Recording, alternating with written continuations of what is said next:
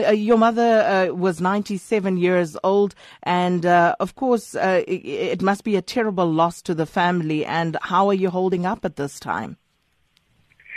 Uh, yeah, it was uh, it was difficulty. She was um, she was she was still a treasure, um, although she her health was starting to to fail her in the last several months.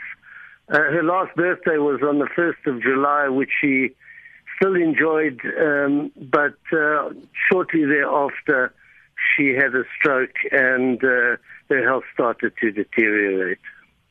Spencer, your mom must have had, I mean, great stories to share um, about, you know, some of uh, the people that she met as an anti-apartheid activist and some that she worked very closely with, etc. So, are you able to share some of your fondest memories uh, with us?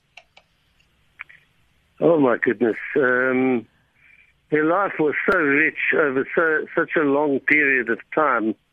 Um, she, um, at the age of um, of 90, she um, she completed and launched a, a, book called Foot Soldiers of Freedom, which um, uh, in which you know she she tells the story of her of her life uh, and love to her husband Jack, uh, who was uh, who was who was um, a revolutionary uh, and uh, had been part of the treason trial and was a co-accused in the Rivonia trial.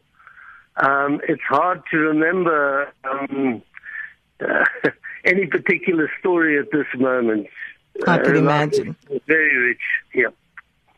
And um, as for you know uh, you growing up as a child to uh, parents you know who were pursuing such noble causes, how did that affect you? Uh, well, um, I, I, remained um, uh, at a young age uh, just the same as most kids. Interested in sport and uh, whatever we were interested in those days. Um, so it was only later that um, I uh, became active myself. And um, uh, towards the end, uh, was your mother still, you know, interested in politics and what's going on in our country? Uh, no, in the last in the last six months, she couldn't really keep track any longer. Um, uh, you, you, know, before that, um, even then, I think for the last year, she she had difficulty following uh, following with real um, interest what was happening.